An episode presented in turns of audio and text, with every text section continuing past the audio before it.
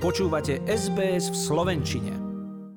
Strach a hnev. Podľa prezidentky dve najsilnejšie emócie, ktoré v spoločnosti zanechala pandémia. Zuzana Čaputová na to upozornila vo svojej správe o stave republiky.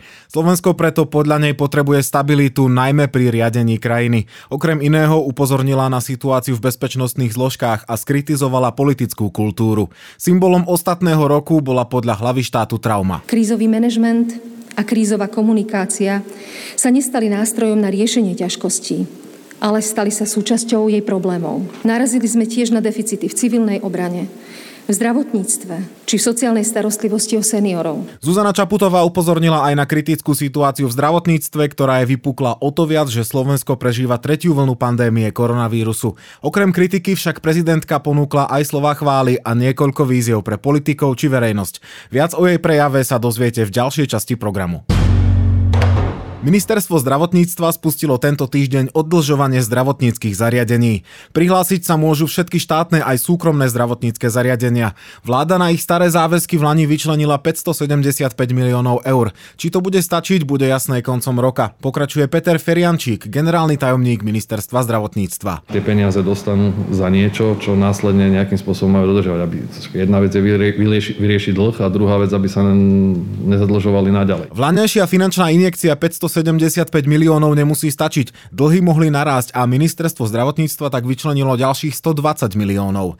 Nemocnice by sa po odlžení mali dostať do situácie, že sa prestanú nekontrolovateľne zadlžovať, ale vystačia si s peniazmi za zrealizované výkony. Hovorí minister zdravotníctva Vladimír Lengvarský. Štruktúra toho dlhu musí byť iná. Musí byť taká, že nemocnice budú riadne platiť sociálne zdravotné poistenie, a ten dlh bude tvorený tým, že investovali do niečoho a požičali sa na to, či už teda z komerčného sektora alebo iným spôsobom, to znamená na nejaké leasingy, splátky a podobne, ale ten dlh, taký ten nekontrolovateľný a dúfam, že už v priebehu dvoch, troch rokov bude vyriešený. Analytik Ines Martin Vlachinský tvrdí, že nemocniciam chýba motivácia nevytvárať dlh a neexistuje výdavkový strop.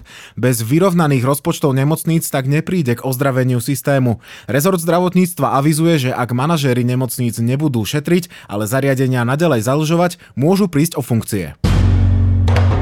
Ďalšie odstavené pece. Hliníkáreň Slovalko v Žiari nad Hronom utlmuje výrobu. A to pre vysoké ceny elektrickej energie aj nedostatočnej kompenzácie od štátu.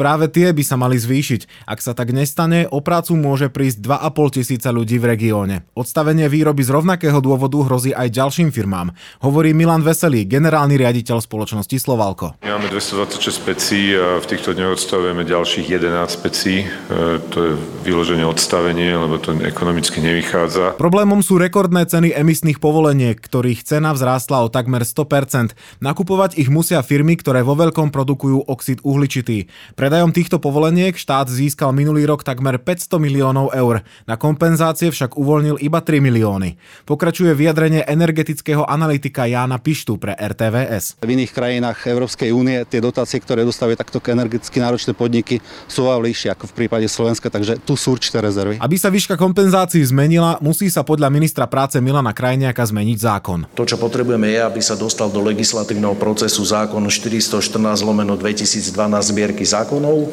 ktorý to má upraviť. A my urobíme všetko preto, aby to bolo čím skôr v medzirezortnom pripomienkovom konaní. Konkrétnu pomoc v rámci energií pre priemysel by mali poslanci prebrať na pondelkovej koaličnej rade. Ministerstvo hospodárstva už pripravilo balík opatrení, aby rapídne zdražovanie energií nepocítili bežní spotrebitelia. Bratislava dostala novú šiestú spojnicu cez Dunaj. Konzorcium D4R7 odovzdalo do užívania nový úsek diálničného obchvatu, ktorého súčasťou je Lužný most, ktorý má 3 km. Hovorí Peter Varga z Ministerstva dopravy, po ňom Tomáš Bežila, prevádzkový riaditeľ konzorcia D4R7. Stojíme na moste alebo sú mosti, ktoré je najväčšie na Slovensku. Je to obrovský projekt. Ide o najväčší PPP projekt na Slovensku toho času v celej Strednej Európe a projekt bol ocenený ako najlepší PPP projekt v roku 2016. Hovorilo sa o veľkolepom otváraní. Pravdou však je, že niektoré úseky autostrády ešte musia počkať a tak efekt odbremenenia dopravy v Bratislave nebude zatiaľ plnohodnotný. Najväčším mínusom obchvatu je nedokončené prepojenie s obchvatom D1, ktoré bude hotové najskôr o 5 rokov. Páči sa mi? Zdieľajte, komentujte, sledujte SBS v Slovenčine na Facebooku.